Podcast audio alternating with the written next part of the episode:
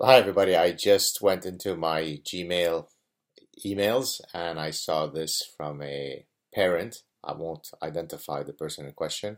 Good morning, Mr. Saad. I was going to let this go, but then I thought of your book and your example of the honey badger. It may not be a huge step or a big win, but to me, my daughter's right to not be indoctrinated while attending middle, school is far superior to my own apprehension and or avoidance. Thank you for giving us a voice to fight back. And then she shares the email that she sent to her uh, child's teacher. Good morning.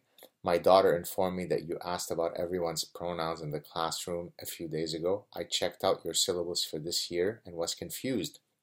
It looks like you teach social studies and your primary focus is U.S. history from 1776 to 1877.